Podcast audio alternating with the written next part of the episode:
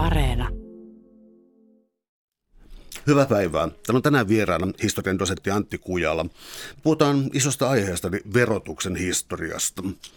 Ää, tässä on siis käsillä Voudin tileistä veroparatiiseihin kirja, joka kattaa sanoisinko huomattavan historiallisen ajanjakson ja, ja tuota, myös maantieteellisesti hyvin, hyvin laajan alan. Tuota, tota, mikä olisi hyvä lähtökohta lähteä siis tuollaisesta verosta? Mä ta- tarkoitan, että pitäisikö lähteä antropologian lahjavaihtojutusta vai äh, olisiko, olisiko hyvä lähteä Roomasta? Jouluevankeliumistakin löytyy jo oikeastaan joo, Rooma ja siinä on rauhan elementtejä ja siinä on sodan elementtejä. Joo. Jos nappaisi sen, että mis, mistä on kysymys? Joo. Rooman, Rooman valtakunnan tota, laajeneminen imperiumiksi, niin sehän perustuu perustui tietenkin verotukseen ja itse asiassa Roomassa oli aika, aika lievä varsinainen verotus ja Rooman todellinen verotuksen painopiste oli ihmisverossa, eli sotaväen, sotaväen otoissa, jotka oli paljon laajempia kuin toisilla valtioilla, jotka sijaitsi Välimeren rannalla, lähinnä itäisellä Välimerellä. Ja sitten Roomalla oli tietysti sekin etuvia puolella, että Rooma Rooman länsipuolella ei ollut oikeastaan muita kilpailijoita kuin Karttaago, josta Rooma selviytyi aika varhaisessa vaiheessa. Ja sen jälkeen Rooman laajeneminen oli tavallaan aika, aika vääjäämätöntä sen takia, koska ne kreikkalaiset valtiot, joita oli sitten Välimeren itäpuolella, ne oli paljon heikompia kuin Rooma oli, johtuen juuri nimenomaan tästä,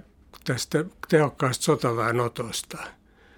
Ja Rooman valtakunnan verotus oli siinä mielessä aika erikoista, että, että suuri osahan niistä veroista jäi paikallisille eliteille. Ja, ja itse asiassa tietysti vanho, vanhoina aikoina niin oikeastaan valtiolla ei ollut logistisesti mitään mahdollisuuksiakaan saada kaikkia, kaikkia kerättyjä veroja keskus, valtakunnan keskukseen – mutta tota, se oli myös poliittisesti edullista, että sillä tavalla nämä paikalliset elitit ja, ja Rooman valtakunnan keskus olivat tämmöisessä symbioottisessa yhteistyössä. Ja viimeaikaiset tutkimukset on osoittanut, että itse asiassa vain joku kolme prosenttia Rooman veroista käytettiin Rooman kaupungissa, eli tota, suuri osa niistä Rooman veroista meni itse asiassa armeijan ylläpitämiseen, joka oli sitten tietenkin laaja valtakunnan rajoilla, eri puolille rajoja. Ja, ja tota, aika varhaisessa vaiheessa tuli sitten se, että tota, Rooman valtakunnan kansalaiset ei tarvinnut enää maksaa veroja. Ja tavallaan se on kaksipiippunen juttu, koska silloin he menetti myös sellaisen mahdollisuuden – omata vaikutusvaltaa hallitukseen. Jos, jos ei maksa veroja, niin ei voi tavallaan vaatia hallitukselta myöskään mitään. Ja systeemihän pelasi sillä tavalla, kaikki tietää koulusta sen, että puhutaan leivästä ja sirkushuveista. Eli Rooman köyhille annettiin ilmasta tai lähes ilmasta viljaa ja sitten järjestettiin gladiaattoritaisteluita ja muita ja pidettiin, yritettiin pitää ne sillä tavalla tyytyväisinä. No kenen intressi sitä oikeastaan oli, koska siis...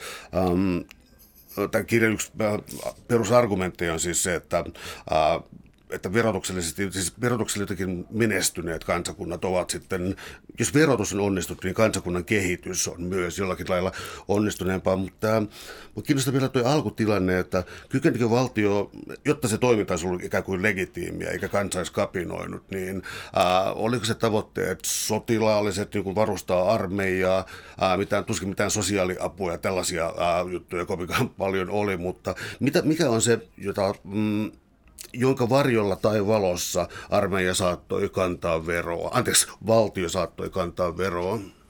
No ensimmäiset verothan silloin kun, sikäli kun tiedetään, niin niihin on melkein aina liittynyt pakkoa.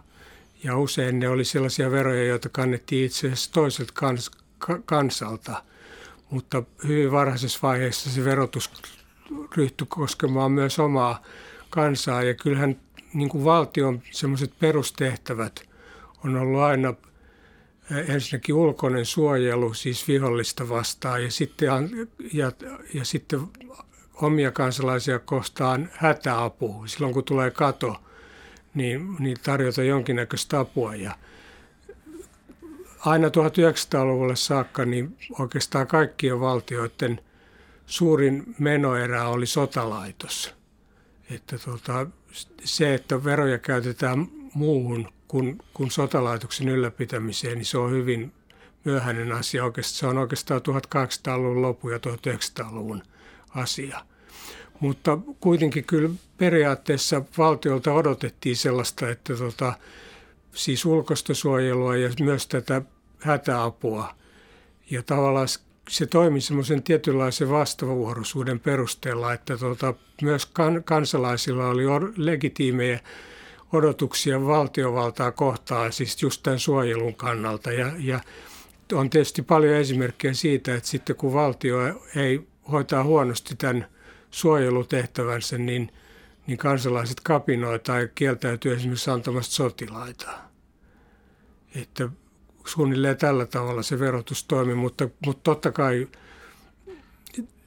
vero, verotushan on tietysti tuota tulojen uudelleen jakamista ja, ja varhaisina aikoina se tapahtuu aina kansalta eliitille. Se, että, että uudelleenjako hyvinvointivaltiossa nykypäivänä tapahtuu myös toiseen suuntaan, niin sekin on myös uusi asia. Se, sekin on oikeastaan vasta viimeisten sadan tai jopa vajaan sadan vuoden aikana tapahtunut. Ja sitten Rooman valtakunnan etuna tavallaan ajatellen sen valtakunnan pitkää säilymistä oli myös se, että se oli riittävän kaukana näistä Aasian paimentolaiskansoista, jotka loivat imperiumia ja kaatoivat imperiumia Aasiassa. Ja tämä Aasian arovyöhyke ei ulottunut oikeastaan Rooman valtakunnan alueelle tai a, a, ainoastaan marginaalisesti. Ja, ja tavallaan jos me verrataan, mitä tapahtuu Kiinassa ja Intiassa ja lähi niin nämä nomadikansat jatkuvasti kaataa olemassa olevia suuria valtakuntia ja muodostaa uusia imperiumia. Ja, ja Rooman valtakunta tietysti sitten loppujen lopuksi se kaatuu omiin sisäisiin ristiriitoihin ja sitten näiden barbaarikansojen hyökkäyksiin, niin sanottujen barbaarikansojen hyökkäyksiin, lähinnä germaanien hyökkäyksiin. No mitä sellainen asia, että ainakin yhteiskuntatieteessä, mistä, mistä mä, missä mun taustani on, niin tota, no esimerkiksi Max Weberin klassikko, protestanttinen etiikka ja kapitalismin henki, menikö se niin päin, mutta tota, ää, kysymys on oikeastaan se, että ää, minkä takia kapitalismi ei syntynyt Kiinassa tai jossain muussa vauraassa Aasian osassa, minkä takia Eurooppa valikoitui tähän näin. Eli otetaan otan tämä Kiina-esimerkki sitten. Ähm, kirjapainotaitoa, äh, siis tota, en osaa luetella osaa mitenkään luetella, mitä kaikkea siellä oli ikään kuin innovaationa tehty, mutta siitä huolimatta se Kiina jäi syrjään, mutta se ei todellakaan ole kyllä siinä syrjässä enää nyt tänä päivänä. Mutta otetaan nyt tämä iso kysymys, miksi kapitalismi ei syntynyt Kiinassa? Niin se on, se vastaus tuohon on, on väistämättä aika pitkä, mutta mä yritän nyt kuitenkin selittää sitä. Eli toisin sanoen Euroopan se, että kapitalismi syntyi Euroopassa ja se, että Eurooppa pystyi sitten alistamaan nämä idän suuret imperiumit, niin se perustuu oikeastaan siihen, että Euroopassa ei Rooman valtakunnan jälkeen koskaan ollut sellaista imperiumia, joka olisi hallinnut yli 50 prosenttia väestöstä, vaan siellä oli keskisuuria tai pieniä valtioita, jotka oli suhteellisen tasavertaisia keskenään. Ja nimenomaan niiden tämmöinen keskinäinen kilpailu pakotti ne pitämään itsensä ajan tasalla niin taloudellisesti kuin sotilaallisesti ja poliittisesti ja, ja myös, myös kulttuurillisesti. Ja, ja sitten voi sanoa myös, että Euroopan onni pitkässä juoksussa oli tavallaan se, että se oli, se oli aikaisempina aikoina, esimerkiksi keskiajalla, niin se oli jäänyt jälkeen islamilaisesta maailmasta ja erityisesti Kiinasta, joka oli joskus tuhat vuotta sitten ylivoimaisesti kehittyneen osa, osa maapalloa. Ja yksi osoitus siitä, joka liittyy tähän verotukseen, on myös se, että, että Euroopassa ei ollut, oli hyvin alhainen verotuksen taso ja, ja, ja tietämys esimerkiksi maan laaduista oli heikkoa. Ja taas Kiinassa ja islamilaisessa maailmassa maatalous oli kehittyneempi ja siellä oli muodostunut tämmöinen byrokratia, veropyrokratia, joka, joka hoiti verotuksen. Ja taas Euroopassa, kun, kun tämmöistä byrokratiaa ja kehittynyttä valtiota ei, oikeastaan tuhat vuotta sitten, niin valtio, valtio oli ihan perustekijöissään Länsi-Euroopassa. Ja sen takia hallitsijat tarvitsivat tämmöisiä neuvonantajakuntia, jotta ne pysty verottamaan kansalaisia, koska niillä oli enemmän asiantuntemusta kuin hallitsijalla oli, että miten verotus voidaan hoitaa. Verotuksessa on aina se kysymys, että, että mikä on se optimaalinen taso niin kuin vallanpitäjien kannalta, koska jos, se, jos kiristetään veroruhvia liikaa, niin, niin talous kärsii ja, ja, ja sitten alamaiset myös ei suostu enää maksamaan niitä. Että se ei ole vallanpitäjien kannalta mikä toivottava tilanne ja sen takia tarvitaan tämmöistä asiantuntemusta ja se on tavallaan niin kuin paradoksaalista, että, että Eurooppa tämän jälkeen jääneisyytensä takia, niin, niin nämä neuvonantajakunnat, jotka tietysti edusti vain paikallisia eliittiä eikä kansaa joskus keskiajalla, niin, niin ne muodostui. Ja taas sitten islamilaisessa maailmassa ja Kiinassa taas, jossa oli tämmöinen kehittyneempi talous ja, ja verobyrokratia, niin ne ei tarvinneet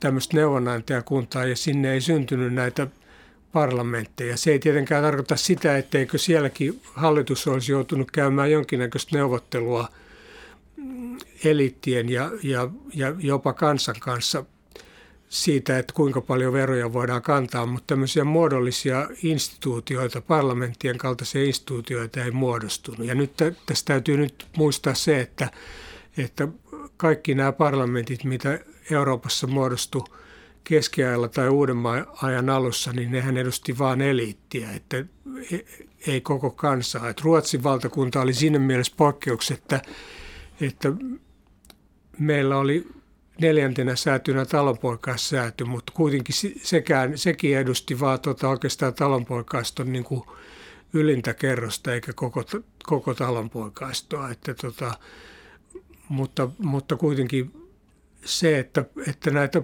näiden parlamenttien olemassaolo tavallaan pitkällä tähtäyksellä oli sitten Euroopan eduksi, koska, koska ensinnäkin tämä tilanne, että eurooppalaiset valtiot kävi jatkuvasti sotia keskenään, niin ne tarvitsi siihen veroja. Ja saadakseen veroja, niin hallitsijan oli pakko sopia verosta parlamentin kanssa, eli eliitin kanssa. Ja, ja tämä kehitti tietenkin, kehitti sitten, syntyi sitten, tältä pohjalta syntyi myös valtion velkajärjestelmä. Se syntyi ensin näissä Italian – pienissä kaupunkivaltioissa ja myöhemmin se tuli sitten näihin länsi-eurooppalaisiin valtioihin. Ja sitten oikeastaan 1700-luvulla niin se on aika paradoksaalista ajatella, että, että kun nykypäivänä sanot, puhutaan, että velka on niin kauhea asia, niin velka oli nimenomaan se, joka edisti kapitalismin, modernin kapitalismin ja markkinatalouden syntyä siinä mielessä, että, että nämä valtion velkapaperit oli tämmöisen pörssilaitoksen ja arvopaperivaihdon niin kuin pohjana.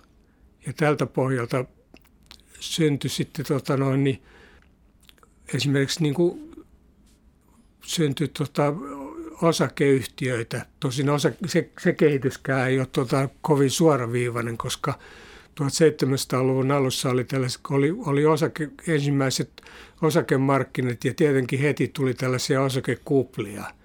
Ja sitten esimerkiksi Englannissa niin 1700-luvulla niin, niin osakeyhtiön perustamiseen tarvittiin valtion lupa ja sen takia oikeastaan niin kuin nämä ensimmäiset teolliset yritykset, niin ne perustuivat yksityiseen pääomaan eikä osakeyhtiön muotoon. Ja osakeyhtiön muotohan syntyi oikeastaan tällaisten monopolististen kauppayhtiöiden pohjalta. Eli oli olemassa Länsi-Intian, Britannian tai Englannin Länsi-Intian kauppakomppania ja Itä-Intian kauppakomppania. Ja niillä oli monopoli käydä kauppaa tällä omalla, omalla alueellaan ja, ja Eurooppaan nähden. Ja, ja tota, mutta osakeyhtiön muoto syn, syntyi ja vakiintui puolestaan siellä sitten.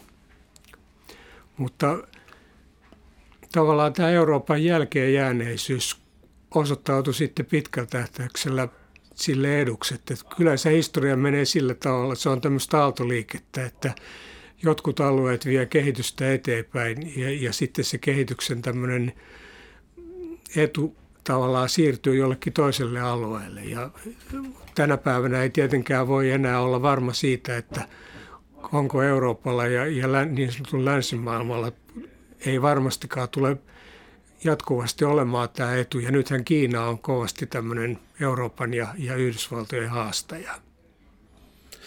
Täällä on tänään siis vieraana historian dosentti Antti Kujala. Me puhutaan verotuksen historiasta. Äh, kovin laaja aihe ja mä jatkan niin kuin, anteeksi vain, mutta tästä on tulevan vain isoja kysymyksiä. Mutta jos ajattelee tätä äh, Euroopassa syntyvää kapitalismia, niin, äh, tai itse asiassa vähän varhempaa muotoa, mutta veron, veron kantamista, niin äh, tässä tuntuu vilahtavan ikään kuin taustaajatuksena, että voi olla suvereeni kuningas, yksinvaltias, äh, joka itse kerää ikään kuin valtioomaisuuden itselleen. Voi olla jonkinlainen feodaalinen järjestelmä, ähm, ja tota, läänitykset ja muut. Ja, ja sitten oli vielä tämä parlamentaarisempi suunta, mikä tässä tuli, mutta ähm, mitä esimerkiksi oli se, jos oli rahaton, äh, sanotaan niin kuin köyhä kuningas, mutta rikas aateli. Mikä tällainen systeemi oli? Miten he kantoivat veroa? No varmaan joku 1600-luvun Puola, Puola Liettua on hyvä esimerkki siitä, että sehän oli tämmöinen aatelisvalta, jossa kuning, kuningasvalta oli, kuningas valittiin vaalilla ja kuninkaalla, kyllä hänellä oli valtaa, mutta kuitenkin aika vähän ja valta oli aatelisparlamentilla. Ja se oli tavallaan, sitä pitäisi kutsua oikeastaan anarkiaksi, koska – siellä oli semmoinen järjestelmä, että, tota, että periaatteessa yksikin aatelinen saattoi lopettaa sen parlamentin asioiden käsittelyn, ja kaikki, jos hän ilmoitti vastustavansa. Ja silloin kaikki asiat, jotka oli ollut käsitteillä, niin ne raukes. Mutta käytännössä se nyt ei mennyt ihan näin, että kyllä ei yksi yhdellä henkilöllä ollut tämmöistä valtaa, mutta jos hän sai riittävästi tukea, niin hän saattoi saattoi saada se, se valtiopäivien käsittely loppumaan, loppumaan siihen. Ja sitten tietenkin ulkovallat käytti tätä hyväkseen ja ne, niillä oli tietenkin vulvaaneja, joiden kautta ne sitten sabotoi tätä Puolan kehitystä omaksi edukseen. Puolalla oli voimakkaita naapureita, Venäjä ja Preussi ja Itävalta, jotka oli kaikki monarkioita ja jo, joissa, joissa valtio kantoi huomattavan paljon veroa ja verot käytettiin sotalaitokseen ja tässä suhteessa Puola jäi sitten pahasti jälkeen, jälkeen naapureista ja niinpä 1700-luvun loppupuolella nämä kolme mainittua naapuria jako Puolan keskenään kolmessa Puolan, Puolan jaossa. Et se on hyvä esimerkki siitä, kuinka niin kuin tämmöinen aatelisvalta tai anarkia voi, voi tota, – tavallaan tuhota valtio, mutta, mutta tästä ei tietenkään pidä tehdä sitä käsitystä, tehdä sitä johtopäätöstä, että aatelisvalta aina johtaa heikkoa valtioon, koska 1600-luvun lopun, lopulta lähtien myös Britannia oli aateliston johtama valtio, mutta se oli voimakas valtio ja siellä valtaa käytti parlamentti eikä monarkki. Voisi tehdä pienen koukkauksen tuota Ruotsiin, koska, äh, koska tuota, se on monelle tuttu aihe ja tuota, Suomi Ruotsin osana niin äh, on hyvin tiedossa, minkälaisia velvoitteita, velvoitteita tuota, tämä järjestelmä tuotti. Eli Suomesta vietiin aika paljon miehiä sotiin. Tuota, eli miten tämä keskiajan, uuden ajan alun Ruotsin, millä tavalla siellä verot, äh, verot kehittyivät?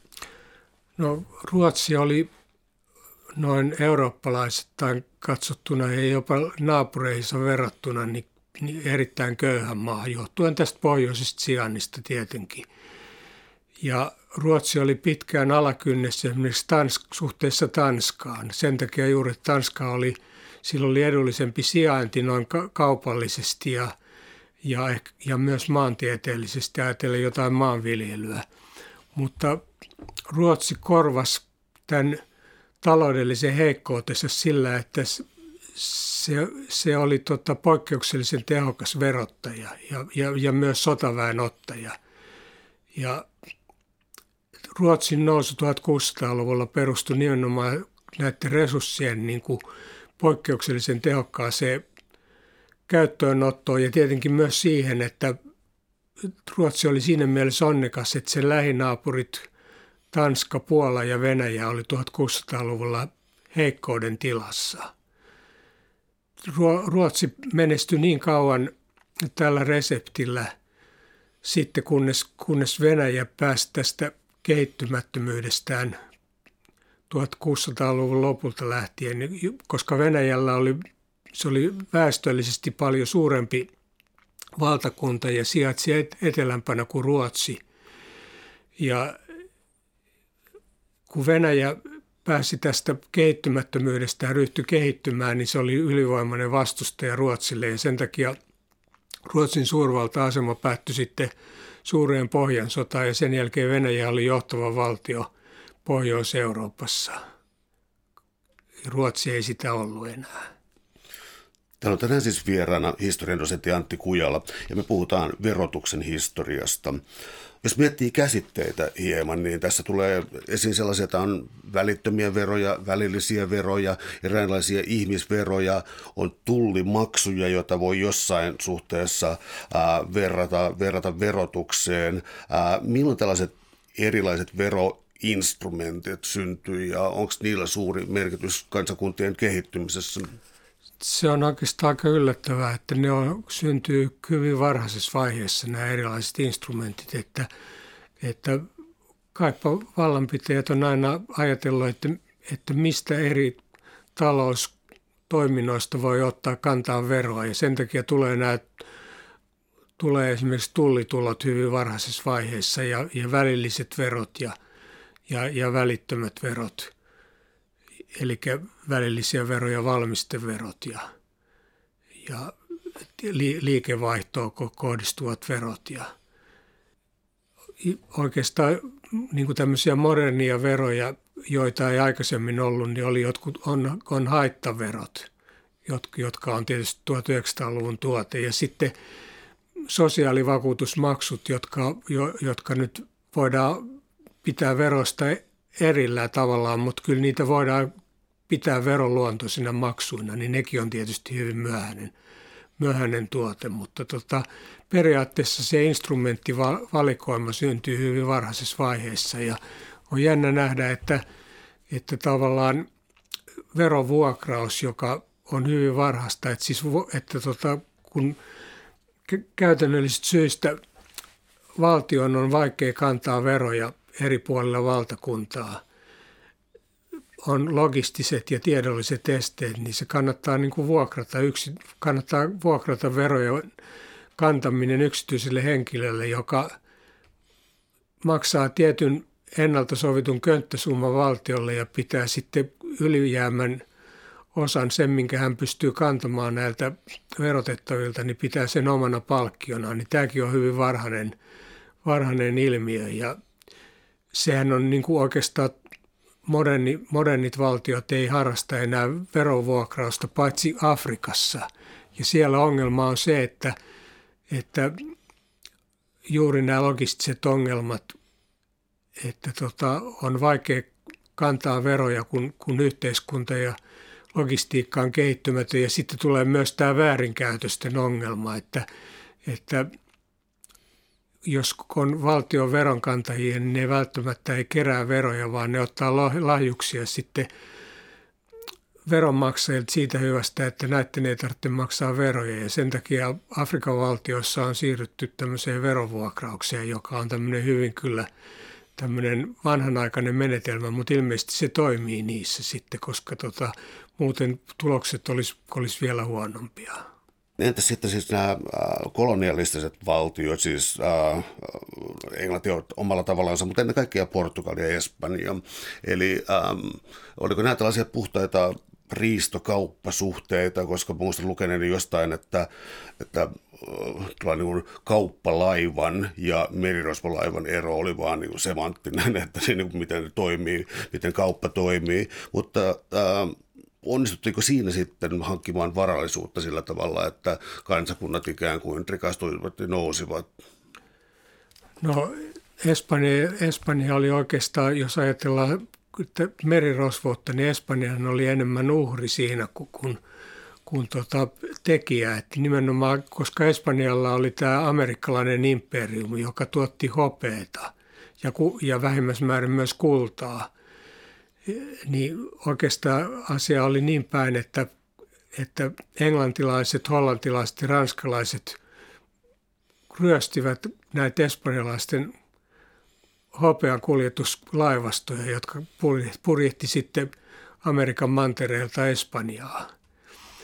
Kyllähän, kyllähän tietysti tähän kauppaan liittyy, liittyy tuota merirosvoutta. Esimerkiksi kun portugalilaiset purjehti 1500-luvulla Intiaa, niin niiden tämä kaupankäynti oli oikeastaan, no kyllä se tietenkin oli ma- maustekauppaa, mutta samalla he myös kantoi koko ajan tämmöistä mafiatyyppistä veroa näiltä arabien ja, ja aasialaiset, muiden aasialaisten laivoilta. Et idea oli se, että, että maksa tai, tota, tai ota vastaan se, että me pommitetaan sun laivas hajalle. Että tota, portugalilaiset tuli tällaisella reseptillä sitten tämän, näille siihen saakka rauha, paljon rauhallisemmille Intian valtameren maille. Mutta tota, en mä tiedä, ehkä ei se, ei se merirosvous nyt varmaan, se on kuitenkin sivujuonne tässä, tässä kaikessa, että, tota, että tämä kaukokauppa perustui nimenomaan siihen, että, että tuotiin sellaisia kevyitä tuotteita, jo, joilla oli suuri kysyntä Euroopassa ja joiden hinta moninkertaistui tämän kuljetuksen aikana, eli ennen kaikkea mausteet ja sitten myöhemmin kahvia, kahvia tee ja sokeri tietysti myös. Entä sellainen asia, että tuota, etenkin ehkä Britannian kohdalla, Ranskankin tullaan siihen ihan pian, tuota, mutta ää, verot liittyivät siis samalla lailla jonkinlaiseen kansalaisvapaus, kansallisen, kansalaisvapauksiin ja tämänkaltaisiin asioihin, mutta sitten oli hyvin erilainen äm, varallisuuden tuottoinstrumentti, eli siis maaorjuus, joka sitten, oliko se itäisen Euroopan tai Venäjän nimenomaan, koska muistaakseni tuossa kirjassa kuitenkin annetaan ymmärtää, että se levisi myös melko länteen siinä. Mitä tämä maaorjuuden kausi no, oli? Maaorjuus oli oikeastaan, siis alun perin se syntyi Länsi-Euroopassa ja se syntyi siinä vaiheessa, kun Länsi-Euroopassa oli ollut Rooman valtakunnan jälkeen tämmöisiä – näiden Germaanien perustamia valtioita ja sitten ehkä niin kuin näiden viikinkiretkien ja unkarilaisten ja muiden ja, ja arabien hyökkäysten johdosta, niin jopa nämä heikot valtiot vielä entisestään heikkeni ja voi, voi sanoa, että esimerkiksi Ranskassa ei oikeastaan ollut, tota no, niin oli nyt kuningas, mutta hänen valtansa rajoittui vain hänen hyvin pieneen osaan Ranskaa – ja tavallaan siellä oli aikaisemmin ollut, oli ollut tota, Rooman valtakunnan peruna oli ollut vapaita talonpoikia ja sitten ei vapaita, eli lähinnä orjaa muistuttavia henkilöitä. Ja nyt sitten tänä aikana, jolloin tämä Maarius syntyi, niin nämä kaksi ryhmää tavallaan sulautui toisiinsa. Mutta sitten Länsi-Euroopassa hyvin varhaisessa vaiheessa jo, eli joskus ehkä mitä mä sanoisin, ehkä vuoden tuhat jälkeen, 1100 paikkeilla, niin tämä hyvin varhaisessa vaiheessa tämä maarius rupeaa jo hajoamaan sitten, että, että pitempiaikainen, pitempiaikaisena ilmiönä, niin se, se on oikeastaan sitten tunnetaan enemmän Itä-Euroopasta ja, ja Länsi-Euroopassa oli tavallaan tämmöinen näiden maaorien ja talonpoikien kannalta hyvä aika oli taas paradoksaalista kyllä niin mustan surman jälkeinen aika, eli 1300-luvun puolivälistä eteenpäin, kun, kun väestöstä kuoli kolmasosa tai puolet väestöstä, niin tuli työvoimapula ja se ta- tarkoitti sitä, että, että silloin ne, jotka myi työvoimaansa, niin ne olikin vahvoilla suhteessa siihen, jotka osti sitä työvoimaa ja sen takia se maorius muun muassa hajosi sitten Länsi-Euroopassa. Ja Itä-Euroopassa taas maarius perustui sitten oikeastaan tämmöiseen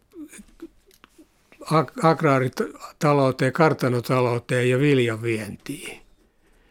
Ja, ja, ja tietenkin se, se perustui myös siihen, että tota, oli työvoimapula ja oli, oli pa, laajat alueet esimerkiksi Venäjällä ja oli mahdollisuus, aina, jos talonpojan oli mahdollisuus, jos hän ei, häntä ei miellyttänyt hänen nykyinen tilansa, niin hän saattoi lähteä jonnekin muualle ja sen takia maarius syntyi. Siis maarius tarkoittaa sitä, että että muuttovapaus on kielletty. Eli on sidottu niin kuin maihin ja, ja jos karkaa, niin, niin viranomaiset on velvollisia palauttamaan takaisin sen karkurin. Oikeastaan niin kuin Maarius oli enemmän tämmöinen itä-eurooppalainen ilmiö, kun katsotaan tässä suuressa kuvassa. Entä sellainen asia, että mm, kenellä oli varallisuus? Mä tarkoitan sitä, että protestanttiset maat ottivat kirkon varallisuuden ja sitten toisaalta siis kuninkaat antoi läänetyksiä, mutta sitten oli tällaisia suuri reduktio, kun tämä yksi oli nimeltään, siis palautettiin näitä aatelin etuoikeuksia ja siis sitä kautta verovapautta. Ähm, onko tämä niin historian polveilua vai oliko siinä jokin logiikka, jonka voisi nähdä jälkikäteen? No, no oikeastaan tämä historia polveilu voidaan tarkastella ihan niin kuin maapallon mittakaavassa, että nimittäin näitähän on laskettu näitä, minkälaisia varallisuuksia eri maissa on eri aikoina ollut ja nehän on tietenkin hyvin suuntaa antavia, mutta mun mielestä kyllä, niille, kyllä niillehän pitää kuitenkin antaa, antaa su, suuri merkitys, vaikka tietenkään niitä ei voi tarkastella minä eksaktina totuutena. Ja tämmöisiä vertailuja, kun on tehty, niin on havaittu, että, että pitkässä juoksussa kaikkein suurin tämmöinen varallisuus oli Intiassa ja Kiinassa. Ja sitten Eurooppa tavallaan ottaa, ottaa kiinni ja menee ohi joskus 1700-luvulla ja 1800-luvulla näistä. Ja nythän voidaan tietysti ajatella, että nyt kun Kiina on nousemassa, niin ollaan taas palautumassa siihen, siihen mistä joskus aikanaan lähdettiin, lähdettiin aikanaan aikana, että tota, tämä on tämmöistä niin kuin tietynlaista heiluriliikettä, että saattaa olla, että myös Intiakin tulee, tulee tota, no, niin palaamaan joskus tämmöiseksi, johtuen jo siitä, että siellä on 1,3 miljardia asukasta, niin, niin sen, sen taloudellinen ominaispaino tulee kasvamaan. Että oikeastaan ennen, ennen teollista vallankumousta, niin tämmöinen maiden ja alueiden tämmöinen taloudellinen niin kuin ominaispaino, niin se oli ihan suoraan verrannollinen niiden väestömäärää. Ja sitten tapahtuu suuri muutos, kun, kun Englannissa ja Euroopassa tapahtuu teollinen vallankumous. Ja Intia, joka on ollut, siellä ei ollut teollisuutta, mutta siellä oli erittäin pitkälle kehittynyt käsityö. Ja itse asiassa intialaisten kankaathan oli ylivoimaisia eurooppalaisia kankaisiin nähden ennen kuin eurooppalaiset oppi tekemään kankaita teollisesti. Niin tämä Euro, Intian, Intian teollisuus katoaa 1800-luvulla. Englantilaiset, Englanti, Englannin puuvillateollisuus, kangasteollisuus yksinkertaisesti, tekstiiliteollisuus yksinkertaisesti syrjäyttää Intian ja Intian käsityöläiset, niin, niin ne ei pysty enää hankkimaan elantoa käsityöllä, vaan ne joutuu palaamaan tämmöisiin maanviljelysammatteihin.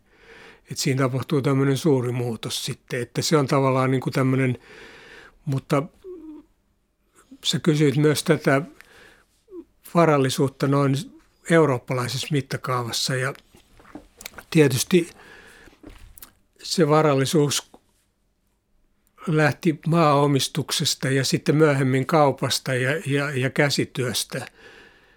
Ja loppujen lopuksi, ja sitten tietenkin tästä teollisesta tuotannosta, ja, ja, ja se oli tietenkin hyvin epätasaisesti jakautunut aina. aina että tota, ja Länsi-Euroopan etuna oli nimenomaan se, että, että nämä kauppatiet, kauppatiet Eurooppa oli näiden kauppateiden varrella, Länsi-Eurooppa oli näiden kauppateiden varrella, että, ensin, ensin näistä kauppareiteistä hyötyi Italian kaupungit ja sitten Etelä-Saksa ja Alankomaat. Ja sit, sitten kuvaa tulee myös Espa, Espanja, Englanti ja Ranska. Että tavallaan nämä on nyt niitä semmoisia tota, kaup- kaupan ja teollisuuden tämmöisiä voimakeskuksia sitten uudella ajalla. No siis tällainen industrialismi ja tämän kaltainen vaatii siis tietysti rahoitusjärjestelmiä ja verotusjärjestelmiä, mutta ettei unohdu niin, kun nuo kapitalismin tai markkinatalouden, pikemminkin varhaiset hetket tuolla mm, Hollannissa ja siis siellä päin tunnetaan hyvin. Britannia on taas se, mitä, mihin katsotaan yleensä, kun ruvetaan selittämään teollistumista. Mutta entäs sitten Ranska ja Ranskan kuninkaan absoluuttinen valta ja sitten nousevat, kansa, sitten nousevat kansallisoikeudet. Ja toisaalta Saksa, eli hetkinen pyhä saksalais-roomalainen keisarikunta. Eli, eli mitä näissä äh, jääneissä maissa kuin Ranska ja Saksa tapahtui? No historioitsijat on kovasti verrannut Britanniaa ja Ranskaa ja ei ole sattumaa, että teollinen vallankumous käynnistyi nimenomaan Britanniassa. Ja Britannialla oli tietysti sekin etu, että se oli saarivaltakunta ja, ja se oli tavallaan aika hyvin suojattu ulkoisia hyökkäyksiä vastaan. Ja se on tietysti yksi puoli tässä, mutta Britannian etuna oli nimenomaan se, että, että kun se ryhtyi 1600-luvulla käymään näitä manermaisia sotia nimenomaan ennen kaikkea Ranskaa vastaan, estääkseen sen, että Ranska pääsi – liian määräävää asemaa Euroopan, Euroopan mantereella, niin, niin se perustui siihen, että, että tota, Britannialla oli tämä parlamentti ja, ja, ja mainitsin jo sen, että tota, tämä valtion velkalaitos, joka, joka toimi hyvin tämän suhteessa tähän parlamenttiin ja valtio – tavallaan kun, kun parlamentti oli päättänyt niistä veroista, niin, niin niillä oli suuri legitimiteetti tämän eliitin keskuudessa. Itse asiassa muun muassa sen takia, että elitillä oli itsellään näitä valtion velkakirjoja, eikä niiden etuna ollut tietenkään ajaa valtiota konkurssiin. Esimerkiksi perimällä,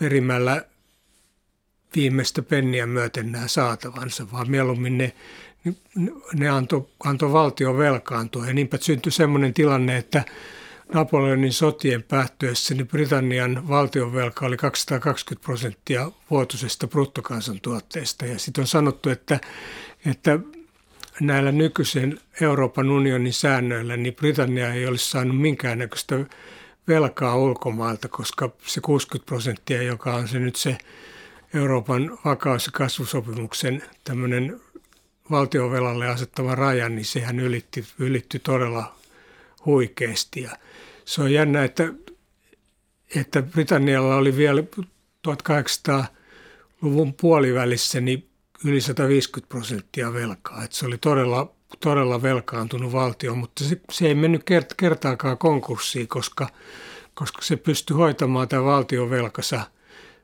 sen takia, että, että elitillä oli luottamus siihen, että hallitus, pystyy, hallitus pystyy hoitamaan, hoitamaan tämän velkaisen ja, ja, ja velalliset lainanantajat antoi aina uutta luottoa.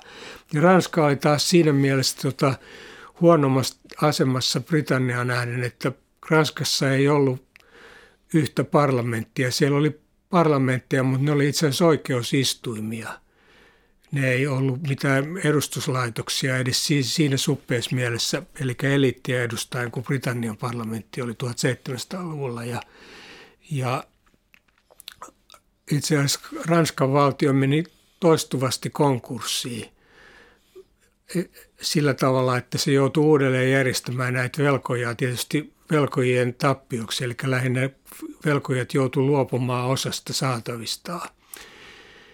Ja tätä selitetty, on selitetty nimenomaan sillä, että ja sitten myös Ranskan ne ehdot, joilla Ranskan valtio otti lainaa, niin ne oli huonommat kuin millä Britannian valtio otti lainaa. Ja se johtui nimenomaan siitä, että tämmöistä, legitimiteettiä ei ollut siinä määrin kuin, kuin Englannin parlamentilla oli.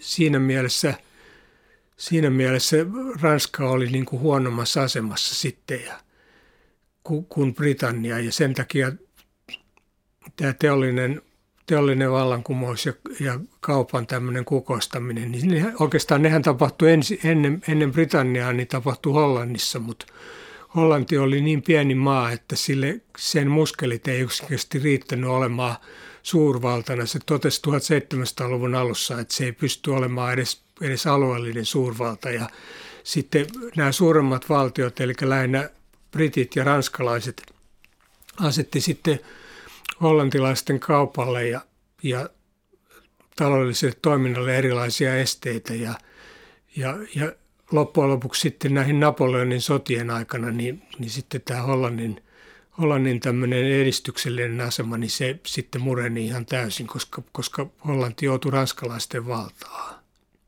Täällä on tänään siis vieraana historian dosentti Antti Kujala. Me puhutaan verotuksen historiasta otsikolla Voudintileistä veroparatiiseihin.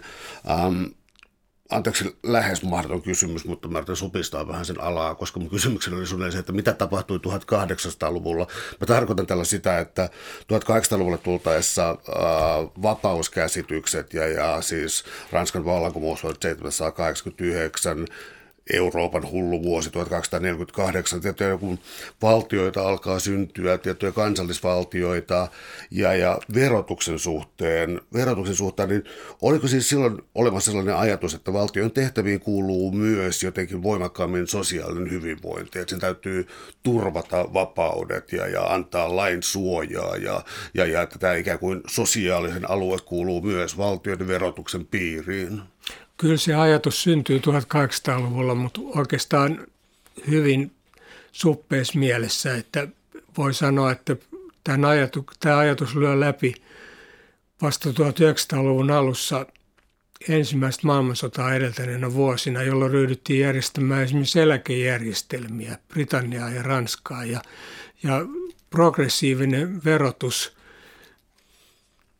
syntyi e-, ennen ensimmäistä maailmansotaa osittain juuri sen takia, että piti järjestää näitä eläkejärjestelmiä. Ja tietysti se progressio oli, tota, kuulostaa nykypäivän näkökulmasta, niin kuin, että voidaanko puhua progressiosta ollenkaan, kun, kun korkein veroprosentti, tuloveron korkein prosentti oli 5 prosenttia tai jotain, että ne oli hyvin vaatimattomia, mutta, mutta sitä ennen ei ollut sitäkään, että oikeastaan veroja ei ollut, eliitti oli, eliitin asema oli niin kuin pitkässä juoksussa, kun mennään taaksepäin historiassa, niin oli, se oli enemmän tai vähemmän nauttinut verovapautta tai ainakin sen, sen edut, se oli maksanut vähemmän veroja. Että veron maksaminen oli ollut nimenomaan syvien kansanrivien velvollisuus. Että siinä mielessä tota asiat oli muuttumassa. Ja sitten tietenkin nämä maailmansodat ja talouspulat ja ja, ja, ja sitten äänioikeuden laajeneminen, niin sitten tavallaan tämmöinen sosiaalivaltio syntyy sit sitä kautta, että se syntyy vasta, vasta oikeastaan, että Yhdysvalloissa se syntyy 1930-luvulla ja, ja Länsi-Euroopassa vasta toisen maailmansodan jälkeen ja toisen maailmansodan seurauksena. Eli nyt mennään sitten ihan Sen jälkeen ei tietenkään sitten voi sanoa, että, että, että sotalaitos ei ole enää se suurin tota, verotulojen käyttö, käyttötarkoitus.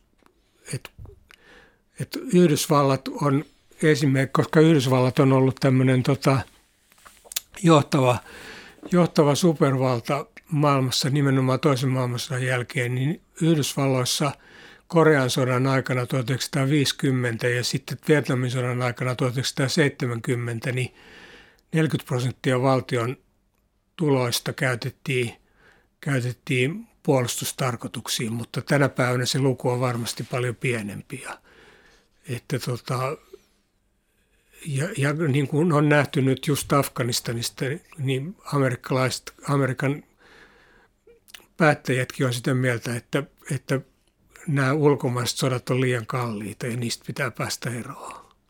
Onko tässä jotain samaa kuin Britannialla kävi siis niin, että esimerkiksi Intian tai Kiinan pitäminen ikään kuin kolonialistisessa otteessa niin kävi liian kalliiksi? Joo, Britannialle kävi sillä tavalla, että Britannian imperiumi oli vielä voimissaan, kun toinen maailmansota puhkesi.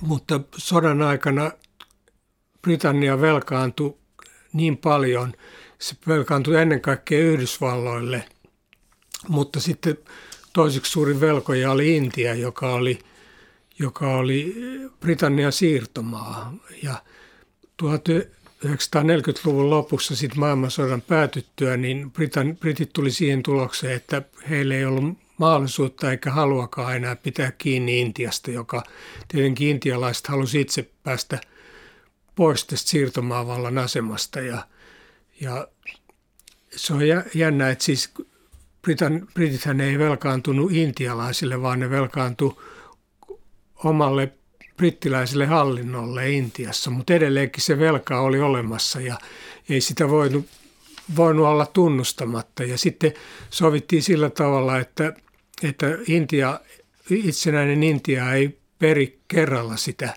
velkaa, vaan Britille annettiin aikaa maksaa sitä. Ja itse asiassa jos amerikkalaiset ei olisi pelastanut suurella lainalla Britanniaa toisen maailmansodan päätyttyä, niin niin Britannia olisi ollut hyvin lähellä konkurssia, ellei olisi mennyt konkurssiin peräti.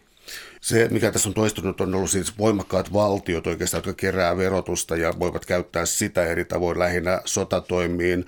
Mutta entä sellainen, että äh, taloustieteen oppikirjoissa usein esitetään, että varsinaisesti siis rahatalous kehittyy skottilainen valistus 1700-luvulla Adam Smith ja muut, jolloin äh, oli ikään kuin siis liberaalia talouspolitiikkaa, nykykielellä jotain uusliberaalia talouspolitiikkaa, mutta sitten ehkä se on paradoksaalista se, että, että valtiohan tässä tuntuu olevan suurin toimija kuitenkin, vaikka ei ole minkälaista liberalismin aikaa, niin valtiohan sen takaa. Joo, ja nimenomaan Englannissa tämä tämmöinen taloudellinen ja teollinen liikkeelle lähtö, niin sehän tapahtui tämmöisen merkantilistis-protektionistisen valtion alaisuudessa, eli Napoleonin sotien aikana ja ennen sitä. Ja sitten tämmöinen